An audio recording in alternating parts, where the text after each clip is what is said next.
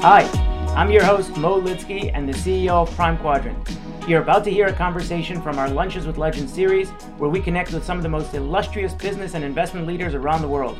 To learn more, check out our website, luncheswithlegends.com. Now, without any further ado, I, uh, it gives me great pleasure to introduce our very special guest today, the legendary Roger Martin. Roger has been named uh, the world's number one management thinker by Thinkers 50 and is a trusted strategy advisor to the CEOs of the world's largest companies, including Procter & Gamble, Lego, and Ford. Roger is also a professor emeritus at the Rotman School of Management at University of Toronto, where he previously served as an award-winning dean, uh, the academic director of the Michael Lee Chin Family Institute for Corporate Citizenship, and the director of the Martin Prosperity Institute. Business Week named Roger among the most influential designers and innovation gurus in the world, as well as one of the most influential business professors in the world. Ladies and gentlemen, it gives me great pleasure to welcome you to the one and only, and my former dean, uh, uh, Roger Martin. Roger, thank you for joining us. Oh, oh, thank you, Mo, for having me, and thanks for the lovely introduction. That was very nice. oh, of course. So, you know, I guess on the topic of your introduction, um, you know, after reading your bio, um, as a father of five kids, I can't really help but wonder, you know, how do I raise kids like that? So, yeah, so maybe besides, if we could start with, besides some of the unique abilities and tenacity and good fortune that you've had, uh, and um, all the efforts that you've uh, taken to get here, what do you think it was about your upbringing, or maybe the the culture your parents cultivated that kind of gave you the capacity to be sitting here and being counted among the top management thinkers and leaders over uh, around the world? That's a good question. It's probably luck as much as anything. Interestingly, uh, I was one of five kids too. So there you go. I was number two, uh, two of two of five. I often wonder. Uh, people people have asked me this sort of question. I often wonder if it wasn't um, the following odd things. What's my odd odd theory? So I came from a very small town in southern Ontario. There were seven houses uh, uh, when I was growing up, uh, plus a general store, plus a blacksmith plus a hardware um, harness shop for um, for horses, uh, uh, hoofing horses and the like. Um, but it was a small enough thing that that as a kid you could kind of get your arms around it and say, "This is how kind of my world works." Mm-hmm. Um, and I often contrast to somebody who maybe grew up in Manhattan, um, who would, as a kid, immediately say, "Wow, this is this is weird. This is big. I can't even begin to understand this. Maybe I'll just try and understand my little part of it." And so I always tried to understand whatever I was looking at and say I can get my arms around this. And I guess I had I had the naivety to think that I could. Um, and so I, I I wonder if if that didn't have something hmm. uh, uh, to do with it. Um, I was, I was interested, like John Kenneth Galbraith, as you may or may not know, grew up in a town of about equal size, uh, more in east southeastern uh, uh, Ontario, uh, and so I, I, and and I knew him a little bit um, from my days uh, days at days at Harvard, and I and he sort of was able to get his arms around big big issues uh, that other people might have said, "Wow, that's too hard to really understand." And I wonder, I kind of wondered if if that uh, that helped me. Who knows? Yeah, so it's an interesting one to run a regression analysis one day. I uh, so maybe before we get into business, I, I want to talk a little bit on something you've done on the sort of philanthropic charitable communal side of things. So you were the former chair of Tennis Canada, mm. and you, you it, it, seemed uh, to be that you pulled off uh, what would ostensibly have been impossible. Like you took turned a country, uh, Canada. You took Canada from a country that never had a top 25 player into a country that had more rated players under the age of 22 than any other country in the world. I, sh- could you share with us um, how you achieved that and and what lessons can other leaders draw from the strategy that uh, or approach that you may have employed there? Sure. Um, and, and, first of all, you say you thank you uh, for that, but it really was a, a, a group of of like four people centrally, centrally Michael Downey, who's still the CEO of, the company, um, Jack Graham, uh, who is the chair when we started the transformation, and a guy Tony Ames, who succeeded him as chair, and then I succeeded Tony Ames as as chair. But I think the lessons from it are: it does not matter if you are trailing and you don't have the resources of the companies that are organizations that are, that that are leading. It clever strategy can overcome those uh, those things. But it has to be choiceful and clever strategy right? And so we had no money. We were in deeply in debt.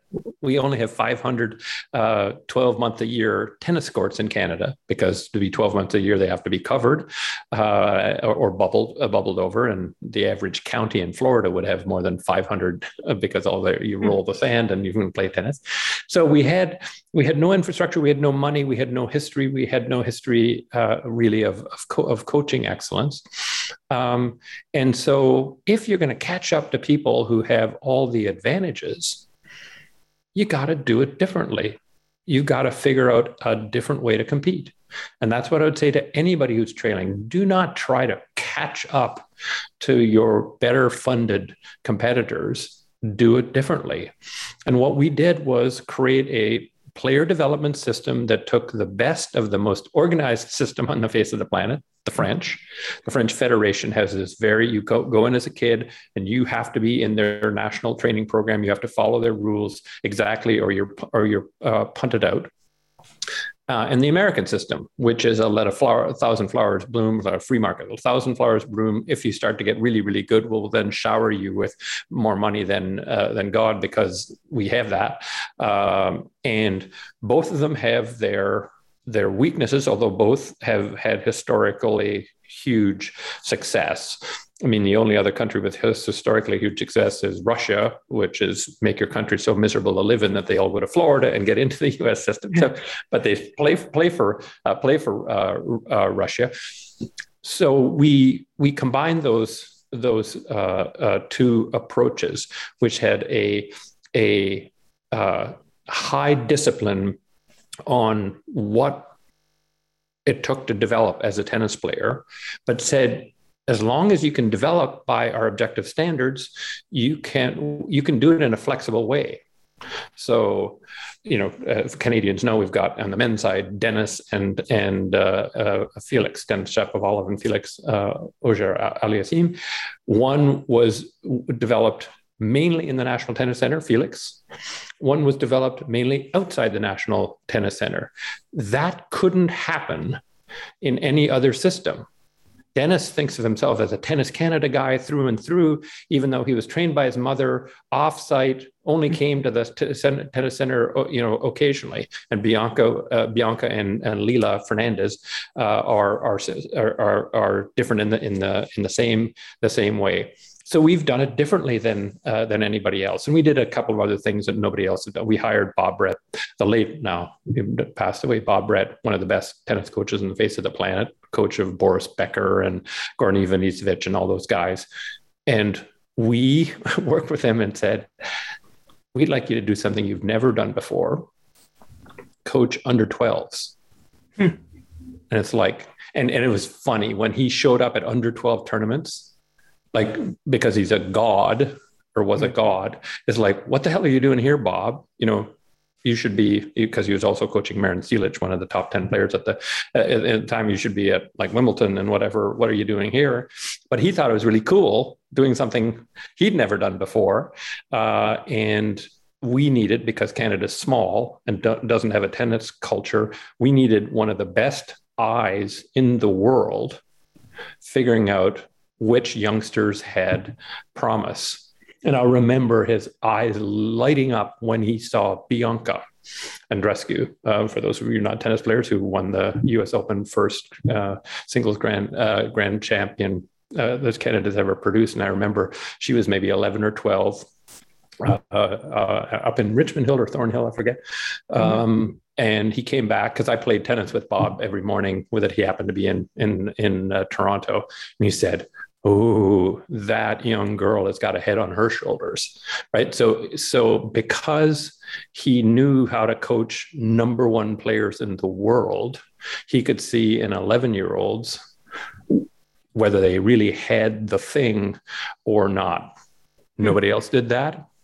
Nobody else did this combination uh, of of kind of tight control and and and looseness, and and so we that was our strategy. We were going to do it differently, and that would be my contribution. I mean, my uh, everybody made a contribution. Mine was we ain't doing it the same.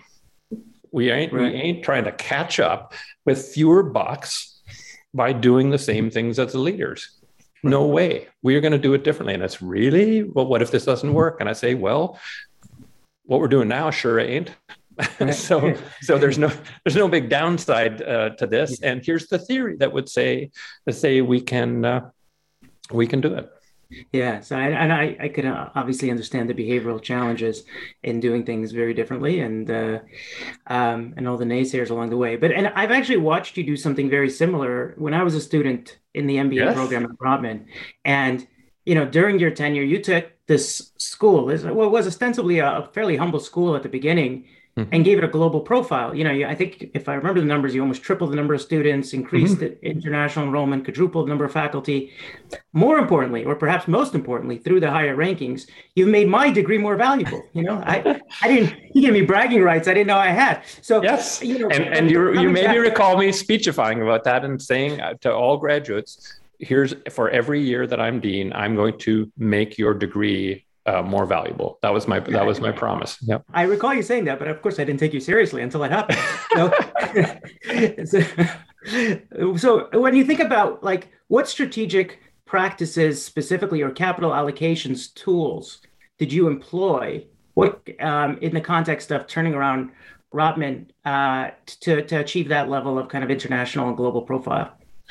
Well, again, one thing was was again, yes, we were we were underfunded. We had a deficit, a tiny budget. We were hemorrhaging professors, blah blah blah, all that stuff. So, and even to local competition, like uh, Ivey would have had three or four times our our our revenues. Was the you know kind of unchallenged ever number one business school in Canada. In fact, their ad copy was a big gold number one, right, uh, on it. So it wasn't to say we got to catch up. It wasn't to say let's do what they're doing.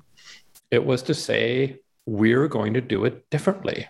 Um, we are just not going to play the game the way it's being played because that's to our disadvantage. And we're going to aim. You know, I, I said, and, and I got roundly mocked. Faculty council mocked me uh, for saying it. I said, I don't care about how we stand in Canada.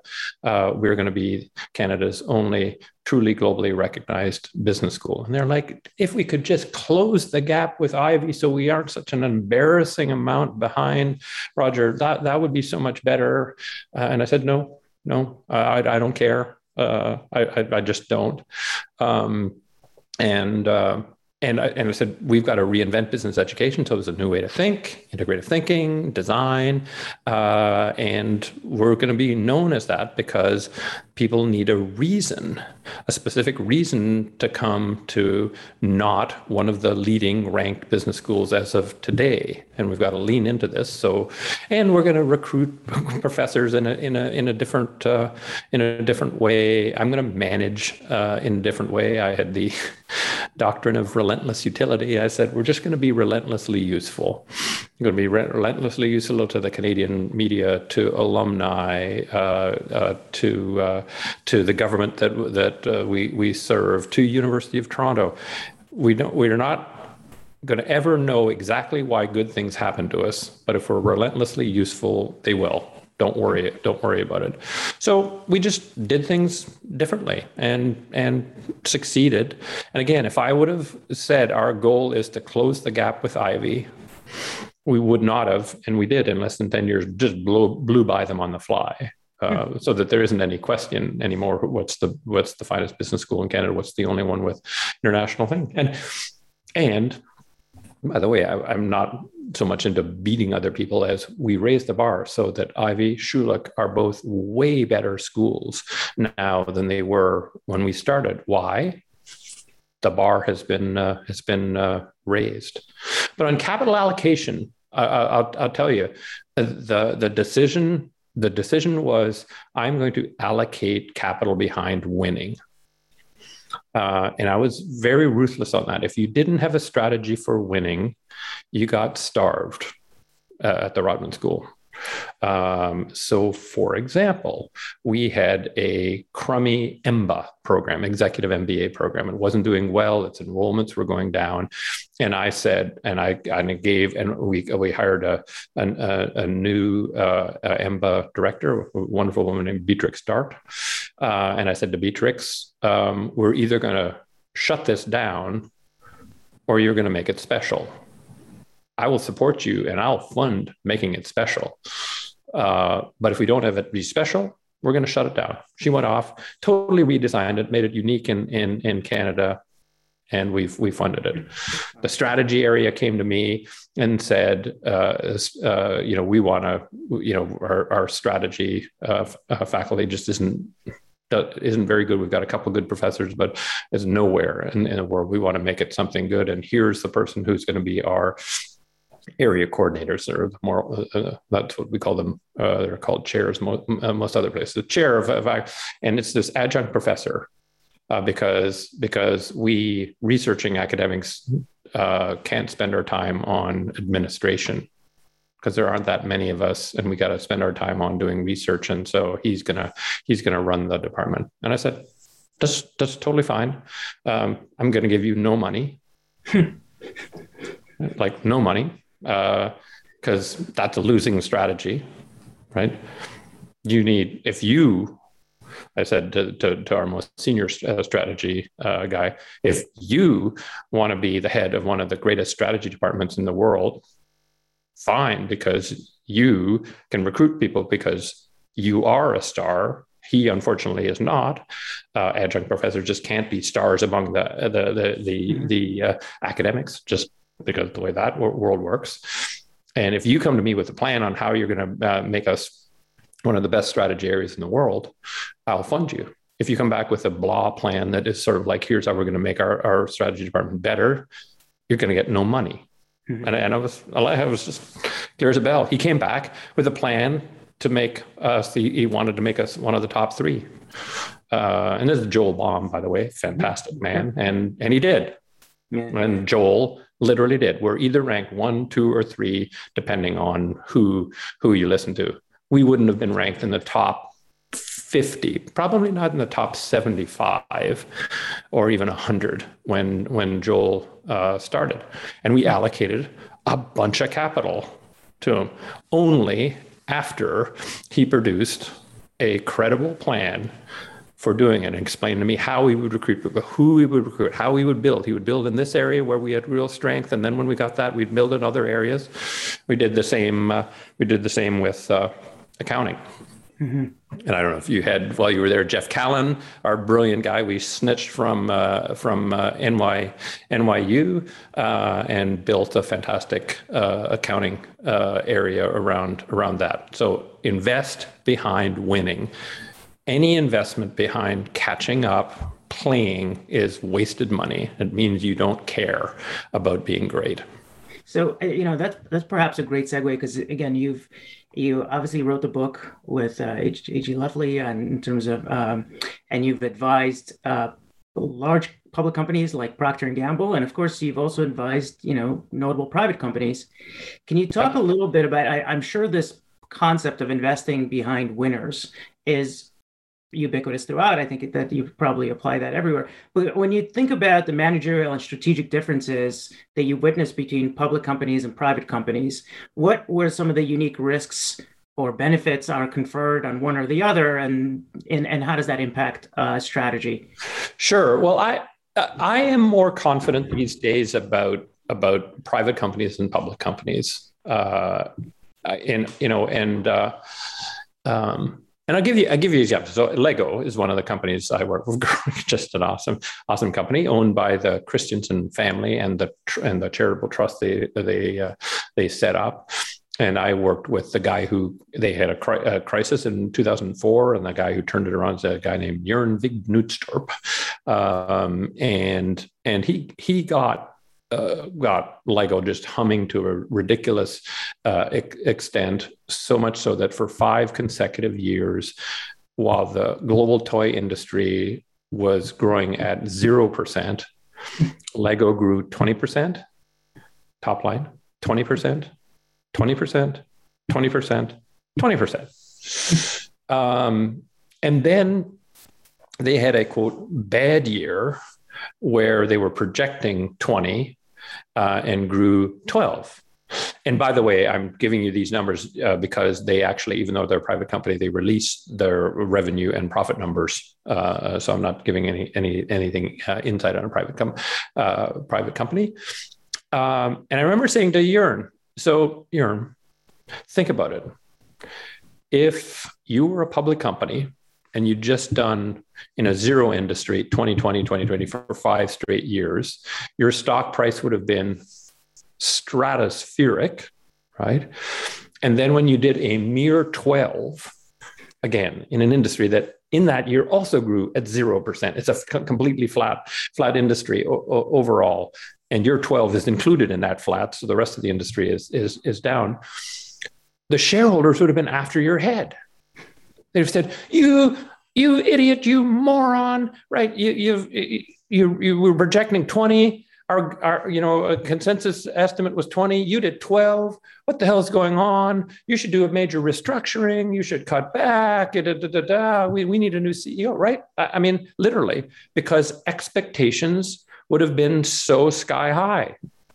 Instead, Jörn goes and has uh, a meeting with uh, Kellen Thomas, the, the, third and fourth generation owner, for a couple of hours and said, Yeah, we kind of probably got ahead of ourselves and thinking we could just keep doing 20 every year because we had been doing it. And now we got to have a have a plan to get, uh, you know, to, to do some right sizing and whatever. A couple of hours. And then the Kristiansen say, Yep, makes total sense. And he's back being a CEO not spending his time kind of massaging uh, the, the, the capital markets. That just plays out over and over again, right? So, you know, I, I, I just think the public capital markets. I used to think, or I, I, I still I, I have this view that between World War II and somewhere around 1995 or 2000, one of America's biggest advantages over the rest of the world was a better capital market especially equity markets, than the rest of the world. More conducive to growth and building building uh, companies.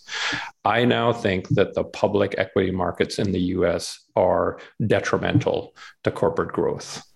Uh, and so and and it's been demonstrated too like why is why is such a rise in private equity taking company why did michael dell take dell out of the public markets to do all sorts of things that the public markets wouldn't have let him do and then return it to the public markets for a 50 billion dollar gain of which he got 25 billion uh, billion dollars.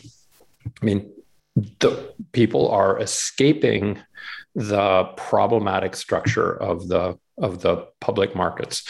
And i think we're going to go back to a world that's much more like the 20s and 30s where you have public companies, tightly controlled public companies, where John D. Rockefeller says, if you want, if you want to be along for the ride on Standard Oil, fine, but it's my company.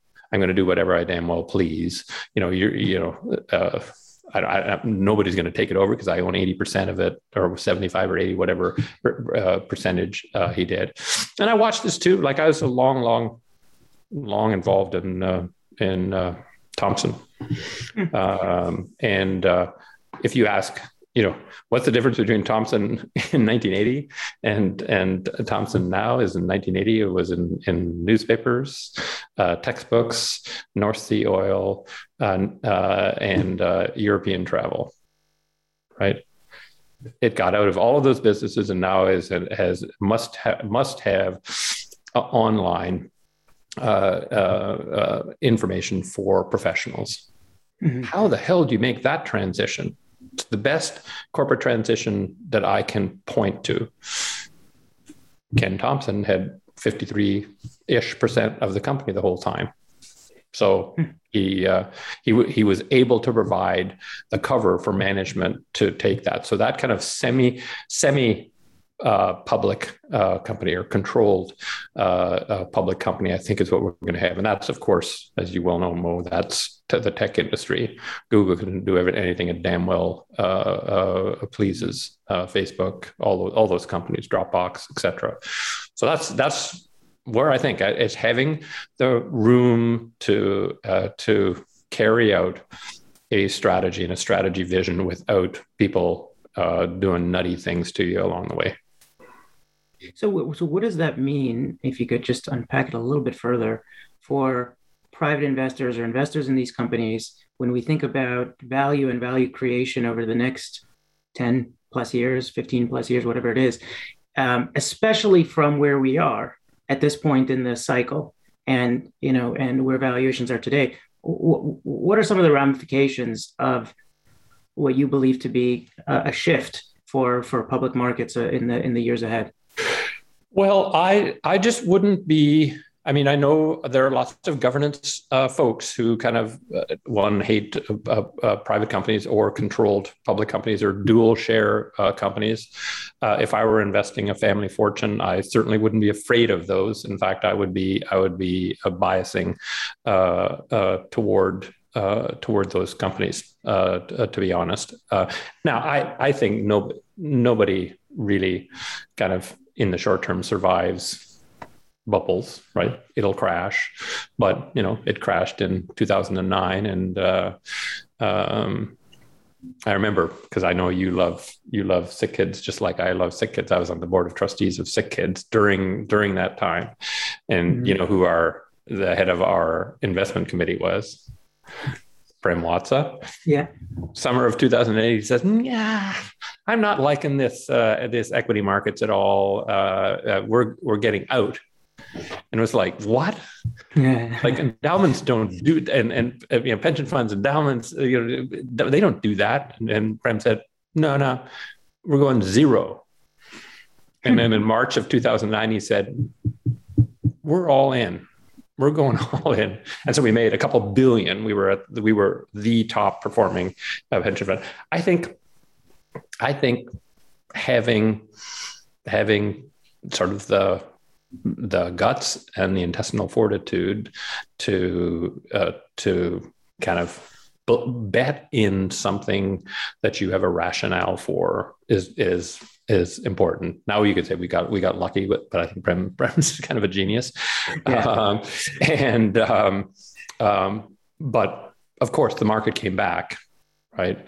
And the only people who did badly are people like, unfortunately, our institution, your alma mater, and what I was working for, which when everything went haywire, we got out of equities Mm-hmm. Uh, and then missed missed the upside and has put us in a pension fund hole uh, ever since. So, so I mean, I guess my my I'd be Buffett esque or uh, Watts esque, which is let's assume it's going to go down unless you believe the economy is is is going to crumble it'll come it'll come back and the key is to be with companies that can carry out bold strategies that cannot be proven in advance. You see, this is one of the biggest problems, right, in modern in modern management, right, which is which is we've gotten so analytical, and unfortunately, you were taught, Mo, just like all MBAs are taught, you must make database decisions. Mm-hmm. Well, it's a fundamentally flawed uh, concept, and and and you know it's so flawed. The guy the guy who invented it, you know, the guy who invented analytics is named Aristotle, fourth century BC. Uh, he's the first guy who actually talked about how you can determine the cause of a given effect. That's what he wanted. That's what he wanted to uh, do. What what uh, uh, how can you demonstrate what the cause is of a given effect?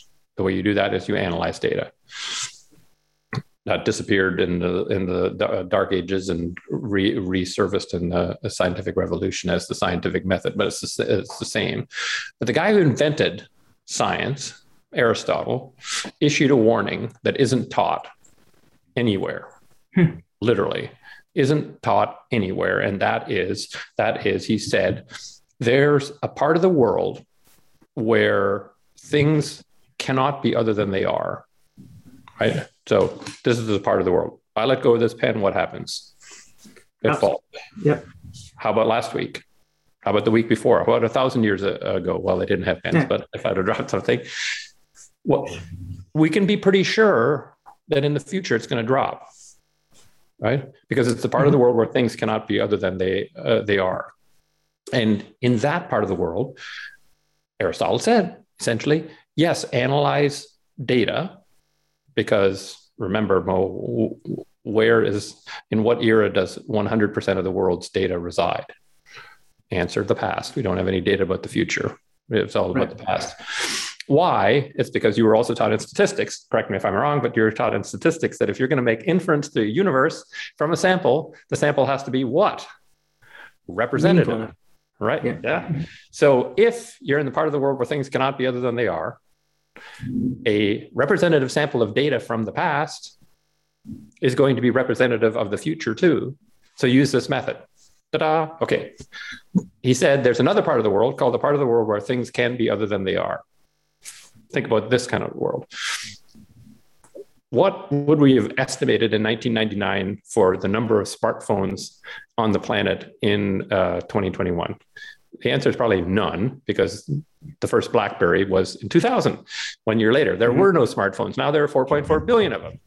And that's because it's part of the world where things can be other than they are. It's the part of the world where where companies put things on the market, people adopt habits, etc. Now you can't live without one of one of these. And you know what Aristotle said in that part of the world? Yeah. Do not use my method. Why? It's because you're wrong, right? If you analyze the past, you will not get it to the, uh, the, future. So, what does this have to do with investing, right? Is investing part of the world where things cannot be other than they are? You're to know companies change, habits change, companies wax and wane. It's all about things that can be other than they are. Yet, yet, we've moved to a world where there's more and more analysis applied to what we should do. Mm-hmm. Mm-hmm.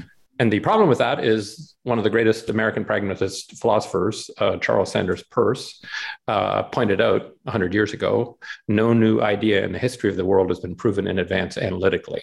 Hmm. So if you have a board of directors that says to you, Mo, and you're, you're, you're the CEO of some company, and you say, Hey, I really want to try this bold new initiative. And the board of directors says, Well, Mo, what's your analysis that proves that that will be a good idea? The answer is if it's anything new, you will not have uh, a compelling analysis. So you won't do it. They won't let you do it. If you own the company and you say, as Prem does, Fairfax, essentially, the insurance company, right? You can say, I'm going to do what I want, or, or Warren Buffett, I'm going to, I'm going to do what I want because I believe that this, this is, is going to happen. This is a good enough uh, uh, bet. So my greatest concern, right, about, about companies and the management thereof is they've been all taken in by this sort of myth of analysis and objectivity that is now creating an innovation crisis. Right? What's the difference between I've been doing this for 40 years, CEOs that I would have been sitting with 40 years ago and now? 40 years ago, they would have been most worried about the CEO and what of the company that was like them. Hmm like John Smale, then CEO of Procter and Gamble, sitting in Cincinnati, would have been worrying about what what the, the Unilever CEO in London was doing, or or, or the Colgate CEO in uh, in uh, New York was doing. Uh, who are CEOs systematically most worried about now? Shareholders, uh, staff. But yes, but I I would argue that in terms of competition, they're worried about two kids in a garage somewhere oh, yeah. that are disrupting their business, right? That are good, and they don't even know who they are, and they won't even uh, see them coming. Literally, that that is what the CEOs I talk to are. They are not worried about their major competitors. They're worried about somebody they can't see. Why? It's because those kids in the garage don't have to do the analysis to prove to anybody that they've got a great idea for making the future different than the than the past. And so we're getting this this disruption. People are why is all this disruption? Is it because there's so much capital around? Partially, yes, but partially the great disruption is because the big corporations are putting are tying one hand behind their back and saying we'll only do things that we can prove to boards of directors are going to be successful and you can't yeah you can't. And i mean I, presumably that's why anybody that gets to be of some size or consequence they just go on aggressive acquisition strategies of, of all of the disruptors. I mean that's really their only strategy is um, let's just buy them because we have deep pockets. But let me ask you just double clicking on that a little bit. So you have um, you mentioned earlier uh, that the public company of the future will be sort of like in the John D. Rockefeller model, right? So you have a greater controlling stakes, um, almost operating like a private company in public markets. Um, you know, one of the things a question came in from, you know, from from one of the participants, and again, the question was specifically around the Rogers situation, which mm-hmm. uh, we're not going to talk about because I don't want to get into details. But the, um, but really, how to what extent is that offset by generally speaking, you have controlling shareholders, usually a controlling family. And now you have family dynamics that come into the equation, which you didn't have in a broadly diversified, you know, pool of shareholders and, and no major controlling shareholder. So now you have family dynamics that could potentially corrupt, you know, and bleed into the business, which we're facing again all the time. And, and so all the participants, a lot of them are families on this call also would be interested in your thoughts on how, how, how do you balance those things? How do you think about those things from a strategy point of view? Sure. And what are the bigger risks in in the public markets, in the public companies of the future? Yeah. Um, yeah, I mean, nothing, nothing is nothing is risk free. Uh, for for my liking, I'd rather take the challenges of kind of intergeneral, intergenerational family uh, kind of transition than having activist hedge funds come and destroy your company. Right, the activist hedge funds are the hyenas of the of the modern economy, and they just come and and and attack attack things, and CEOs have to worry about what the hedge funds are going to do, what the hedge funds are going to do. So that to me is such an such a threat to strategy that what I do is rather work on intergenerational family transition.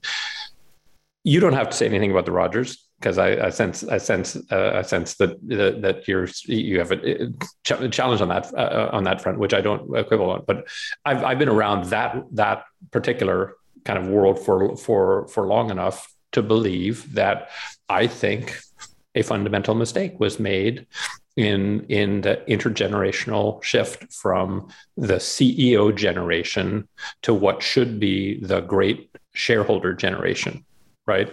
So uh, I I think it is it, it is foolish to believe because because what it takes to be a great CEO is such a, a, kind of a complex Venn diagram of, of of things. Assuming that an offspring will have that is is in my in my view a kind of uh, foolhardy now if one happens to great but if not if not you should be training the next generation to be awesome owners mm-hmm. Mm-hmm. and being an awesome owner i believe is something that you can be trained up to do if you're a dutiful and intelligent person who commits to becoming a great owner you can but if instead you leave somebody of the next generation thinking that the only legitimate thing to do, the only thing that's fulfilling to do is to be the successor CEO, you are just getting down on your hands and knees and begging for trouble.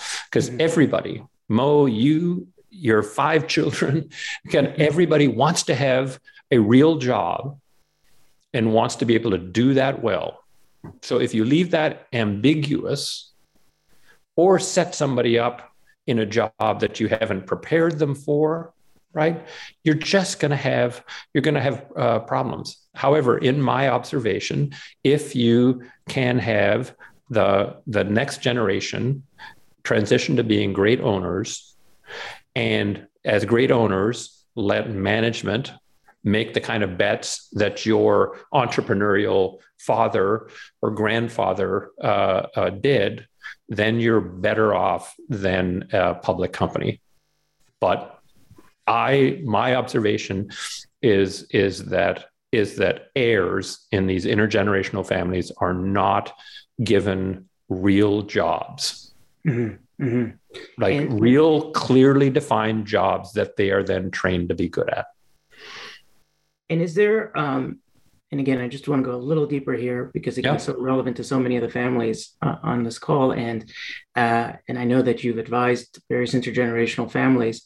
Is there any any mental models or frameworks that you've used for what good ownership means? Um, is there anything that um, any specific tools that you've employed or or case studies that you've seen where exceptional ownership has been um, uh, exhibited and and and perhaps even a contrast yeah i mean uh, it's it's tricky. I, like you, have have, have kind of some confidentiality constraints. Uh, so the what, what I would say on what is important for for training somebody to be a good owner, it's one is strategy. It's teaching them what strategy is, and I teach teenagers strategy right uh, you know because uh, there's no there's no so that they need to be able to recognize what kind of strategic choices management needs to make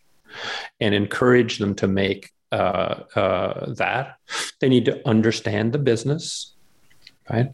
They need to be connected to the customers in the in the business. So getting kids out to understand understand what their what their father or mother's uh, company is doing and why. So immersed enough in the business, but to have a this owner perspective right i do not make managerial decisions. If you do that, then you're going to get a crummy CEO, right? Mm-hmm. kind of as simple as that. If the board wants to make decisions in a public company, when boards want to make decisions, they they get crummy CEOs, and then then then they got to then they got to keep doing more, more and more, which they're less equipped to do because they're not there 24 24 right. seven. So it's teaching them how how to have the kind of dialogue with management that you need to have that is encouraging to management, right? But uh, also uh, kind of helps management understand that there is there is a discipline uh, uh to it, and um, and if if you if you do that, if you teach them strategy, immerse them in the business, and and and help them with the kind of conversations they need, and then give them real jobs. Are they outgoing? Well, then maybe they need to be the face of the family uh, uh, out there. If they're introverts, don't make them do that because they're going to hate that uh, job. It's getting giving them a job that suits their personality, uh, and then equipping them for that job so that they be, can be great at it. That is that is essential, and I'm surprised at the degree to which it it it isn't done. Yeah. And, and, and, the problem is, I mean, it's, it's pretty simple. The problem is, is that, that, you know, if the, if the family company is successful, they are insanely rich. Right. Right. Right. And so they've got money to throw around doing destructive things. Uh, and, and so, you know, uh, idle hands have always been are and will be the devil's workshop, right? So so you you need to have a job. you need to be able to go home at night and say, I did my job well. So I, I want to pick up on this because you know this I love how you put it, idle hands are the devil's workshop, or or the fact that you said earlier, look, everybody wakes up and they want to be have a good job, they want to have a job, they want to do it well. So in with that as the backdrop, how do you make sense of the scarcity of talent today. Like there's there's lots of jobs. Where did all these people just disappear to? And like, uh, is this a temporary cyclical dislocation, COVID relay? Is this the new normal? How do you uh, think about it? I'd love to just even analyze the current situation, but I think even beyond that, what are the implications for strategy and management, management and capital allocation as a result of uh, uh, of what we're seeing in um, with the scarcity of talent today? Yeah. Well, it, it depends what you, it depends what you mean by by talent. So so if you're asking sort of employee base, like the middle of the middle of the curve, uh, that's one question. If you're asking about the tail of the distribution, it's it's uh, it's another. If we're talking tail of the distribution, the story there is is much more extraction, right? It's it's it's not that we have so much a scarcity of them as talent at the top end of the spectrum has recognized its power and is extracting more for it. So, uh, so you know, it, this all happened. This all happened in the '70s. In the middle of the '70s, we had a bunch of things happening in in a bunch of industries. In the movie industry, you had the Raiders of the Lost Ark deal that kind of changed Hollywood, kind of for forever. Uh, where George Lucas came in and said, you know, uh, um, I got this. I got this. Uh, I did Star Wars. I got this new franchise. Here's the deal. Uh, you uh, you make the movie, and I get fifty percent of the pre-overhead, pre-marketing gross. and and uh, it was it was. Um, uh, Barry Diller and Michael Eisner at Paramount, who who fell off their chairs and said, well, and where are you going to get the money to put up your 50%? And Lucas says, uh, I'm putting up nothing, not a zero, and I get 50%. And they said, You're crazy, and kicked them out. Then they thought about it and and realized they did it. That's when two and 20 became uh, popular. Ted Forstmann really was a, a forcing magnet. Mm-hmm. That's when, when Peter Seitz uh, uh, in the uh, uh, Major League Baseball uh, game. Um, um, brought free agency to bear, and then it then it spread ever. That's when uh, Meckling and Jensen wrote the the article on uh, uh, that uh, let loose stock based compensation. So the seventies was a time when suddenly talent said, you know, we can get a lot more, and I think it's partially because they woke up, uh, and partially because because the world was getting ever more awash in capital and so now, and now talent just says, you need me more than I need you. And so I'm going to get a bigger piece of the pie. That phenomenon is going to increase. To me, there's no no uh, uh, stopping on on uh, on that. And shareholders, this is one of the things. Shareholders, anybody with capital, like the families who you, who are who are on this, anybody with capital is going to have to get used to being you know held up to a greater extent by talent than in the past. And they're going to have to figure out how to get talent to want to work for uh, uh, for them. In terms of the middle of the distribution I, I think the reason we've got labor shortages that, that, we currently have is that we've that we've had uh, sort of unrealistic suppression of average wages so much so that and and then with covid and people getting checks in the mail they've all said lots of them have said why work anyway uh, uh, for these for these crappy wages? And so there's going to be, in, in my view, a relatively either one time recalibration of sort of the whole wage scale of of sort of the mass if you will, undifferentiated, relatively undifferentiated workers, or they're just going to be going to be a, a uh, an acceleration where that's going to grow at faster than GDP for for a few years as companies, you know, you can see now companies are like advertising on national TV about what a great company they are to work for. Holy hmm. smokes! I don't know. I've been watching the FedEx ads on this and saying, "Wow," because I know because Procter and Gamble, I, I, know how much that costs, and they're spending an enormous amount just to get people to drive those those uh, uh, trucks uh, trucks for them. So mm-hmm. we're going to be in a period where all the last forty years, those wages have been have been uh, you know kind of suppressed. Uh, just like the wages of talent were suppressed. The studio system, if you want to just take Hollywood, the studio system suppressed wages for talent in Hollywood until the mid 70s.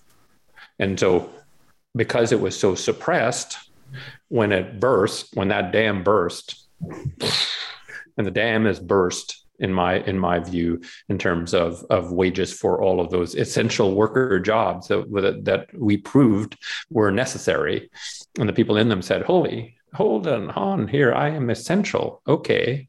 I i'm i ain't i ain't working for nothing anymore. Right. So let let me let me uh, go a little deeper on that and what that actually means again for people that are allocating capital. So what you're alluding to is you know potentially inflationary regime which we're seeing. We're seeing it partly because of uh, uh, on the human capital side for sure labor we're also seeing it on the supply chain side right? Mm-hmm. and that's co- coinciding with you know all-time lows in interest rates and the prospect of over the next decade rates going up. That's coinciding with um, you know sort of deglobalization as opposed to globalization. Mm-hmm. It's coinciding with increased tax rates. It's in- coinciding with a high valuation environment.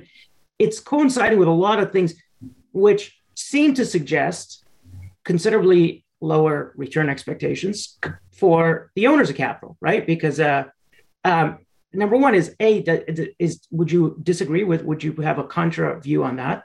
And and B, and I think it more, more of greatest interest to um, the, those on, on on the call here is how are you thinking about the opportunity set in the years ahead? Like where are meaningful returns going to come from if all of these dynamics and others that we haven't even touched on are, are playing out where, where are where are returns going to come from and and maybe even more specifically if if you care to share how are you allocating your own uh, investments how are you thinking about your own capital allocation um, yeah uh, okay so so yes to your thesis. So, and in fact, I've argued this. I argued this uh, almost 20 years ago in a, in a HBR article I wrote, which is that for most of the 20th century, the there was a battle between uh, kind of three factors of production: uh, raw materials, labor, and capital.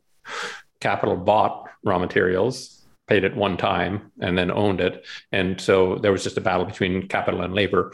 Uh, capital was winning until 1935. Then the National Labor Relations Act, uh, National Labor Relations Board gave labor a bunch of power. It won until 1960, and then capital capital uh, kind of defeated it. And by 1980, uh, unionization rates in the United States and the private sector were back down to 1911 rates. So so it won, but it didn't realize that a third, uh, an, another actor was was entering, and that was talent. So labor bifurcated into into fungible and unique uh, uh, labor.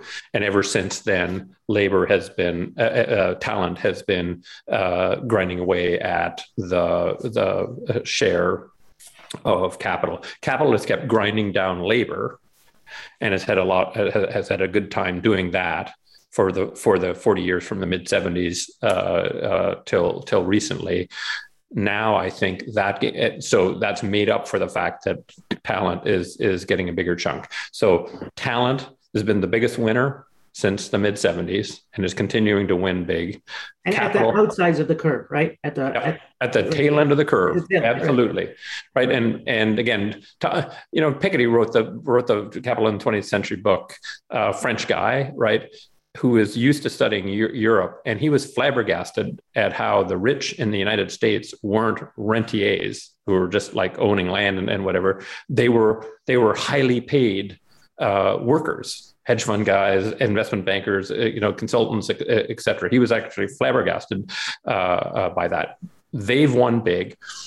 Capital has managed to keep their returns uh, uh, decent because they've been extracting it out of labor what's happening now is labor is now fighting fighting back. And i think and so and there's nothing capital is doing that is helping on on uh, on talent. So i think you're right in terms of the the the next 10 years for for capital. It's going to be harder uh, not easier. In terms of where where to to to make uh, to make money um, you know uh, and you ask about my investments, um, my all of my money is in either early stage uh, private uh, investment, mainly some uh, realm of of uh, tech, but not not exclusively, uh, and cash. I own no public equities. Uh, hmm. I don't I don't believe in it, um, and I believe that my expertise is in doing the playing to win on on company on, on tiny startups and asking who's gonna who's gonna succeed and and and I, I I do I do well on that front. I I would say that uh, uh, that the right the the the time when your family's capital is most valuable is in the earliest stages when it's the difference between we can build a business or not.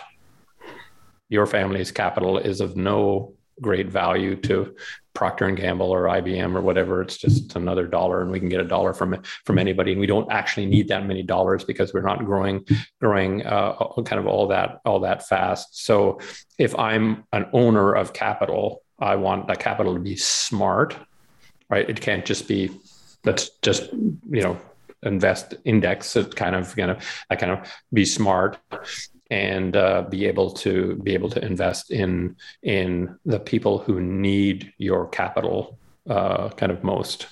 Because this is one of the other things of the modern economy is we're getting we're getting sort of much more sort of true cost discovery. So big companies are beating the hell out of their suppliers and saying we actually know the true cost to serve us, uh, and we'll toll you. We'll we'll we'll give you those costs and a few extra extra bucks, right? And so when a when a big company says I want capital, they're just not going to pay much for it because they kind of they got lots of people supplying it, whatever. So you want to find people who actually need and would value your capital and don't think that it's costing them much even though it, actually is. When you when when when you give equity to somebody in a an explosively growing startup right? That's why these all these incubators who say we'll give you rent in exchange for equity. You know for the successful companies that's rent is a hundred thousand per square foot is what it turns out to it's what it turns out to be. So that was not a great a great deal for that free space. But they don't care because if it's the difference between having a company or not they'll uh, they'll pay it. So i would i would i would be building capability ability to uh, to invest in in that uh, that end of the market fascinating so i know we're we're sort of approaching and i um are unfortunately this has been such a fun conversation i think we could go for another two hours easily um but uh, but maybe if I could squeeze in one last question. Sure. It's going to be an open question. Um, we've talked a little bit about the difference between, you know, being better uh, owners than, than CEOs or managers. Um, if you think about, is there any additional advice that you might have for affluent intergenerational families and family offices, particularly given uh, the environment in which we're in? which is you know considerable amounts of liquidity. Uh, the transaction environment is very rich. A lot of businesses are, are, are are changing hands. They're supposed to be, you know, tens of trillions of dollars transitioning to to uh, sort of the yeah. rising generation.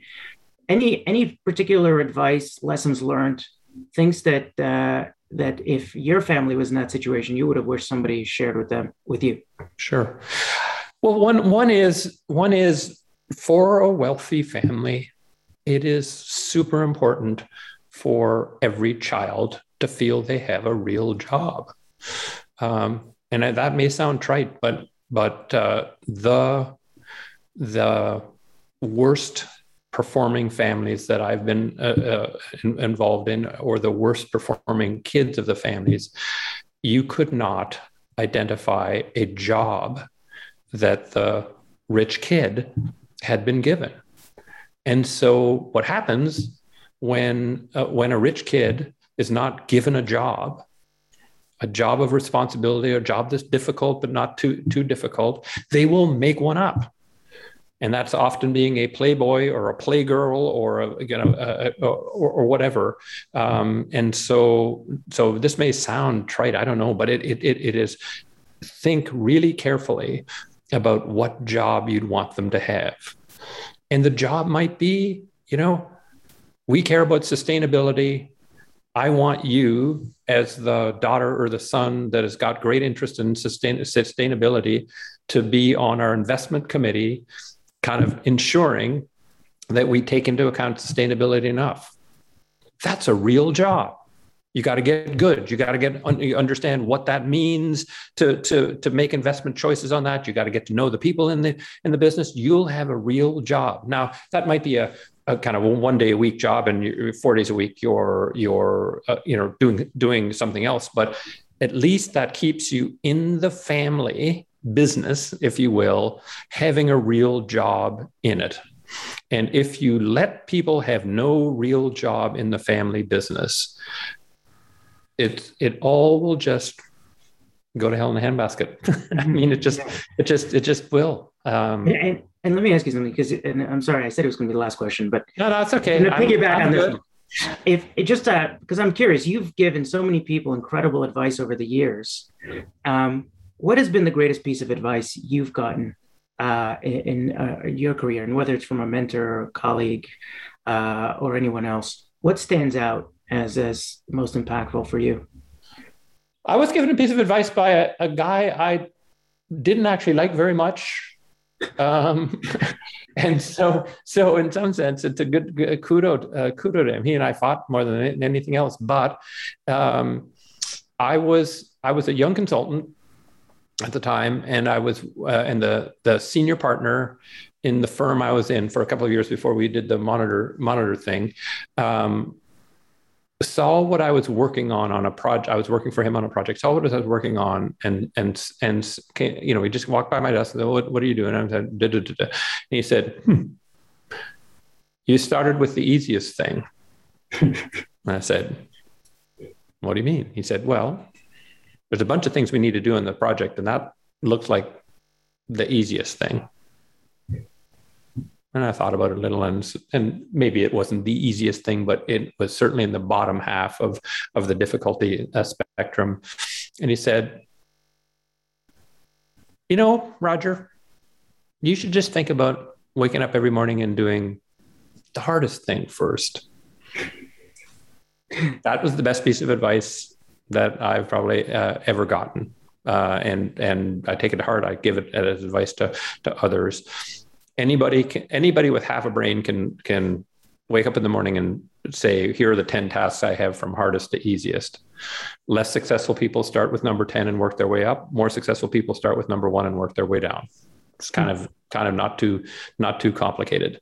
Uh, and uh, and the reason is when you work on number 1 actually you find out that 4 and 7 were actually subsegments of one and they go away right? Right and you have right. kind of leverage leverage uh, kind of on them. And so your your problems go away. If you're working on number 10 all it solves is number 10 and the other nine just get worse. And so the next morning you wake up with more with more problems. Roger that was fantastic. Uh, Thank you so much for joining us today, for sharing your incredible insights with us. And I, I really can't tell you how much we appreciate your generosity of time and wisdom and certainly hope we could do it again soon. Absolutely. I would, I would, you did such a good job of figuring out a bunch of questions uh, to ask Mo. I would be happy to do it again. And I am, as you know, uh, I am equally interested in the causes that you're, you're supporting. So I hope the families, if the families enjoyed this, please give generously to those, to those pediatric uh, uh, uh causes.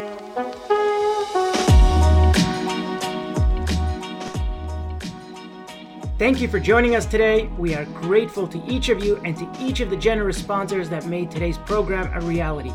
As a reminder, 100% of the proceeds from Lunches with Legends supports pediatric mental health, improving the lives of children and families in our communities. If you haven't already, please consider donating and supporting our efforts by visiting luncheswithlegends.com. Finally, to get exclusive access to our family office events and our annual conference, make sure to subscribe to our mailing list on the Prime Quadrant website, which you can access by visiting primequadrant.com.